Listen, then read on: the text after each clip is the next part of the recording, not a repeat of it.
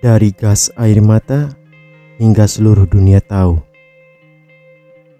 Dari kota Malang, kita seharusnya belajar bahwa tidak ada satu nyawa yang seharga dengan satu pertandingan.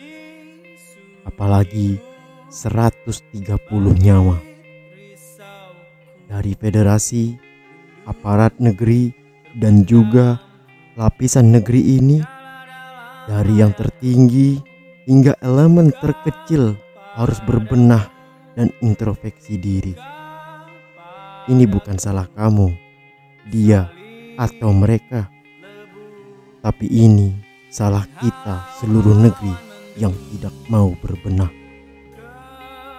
Seandainya kita tahu bahwa nyawa sangat berarti, kita tidak akan melanggar sistem aturan yang terbentuk.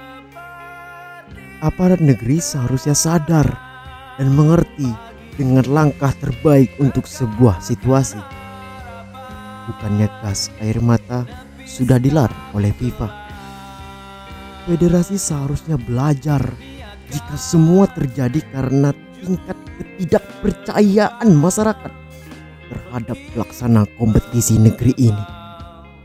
Jika kita semua belajar sejak tragedi yang sudah berlalu, hal ini tidak akan pernah terjadi.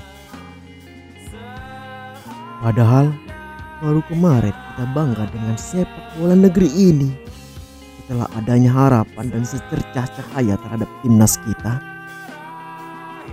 Namun semua kembali tercoreng dan rusak karena kita tidak pernah belajar dari masa lalu dan sejarah.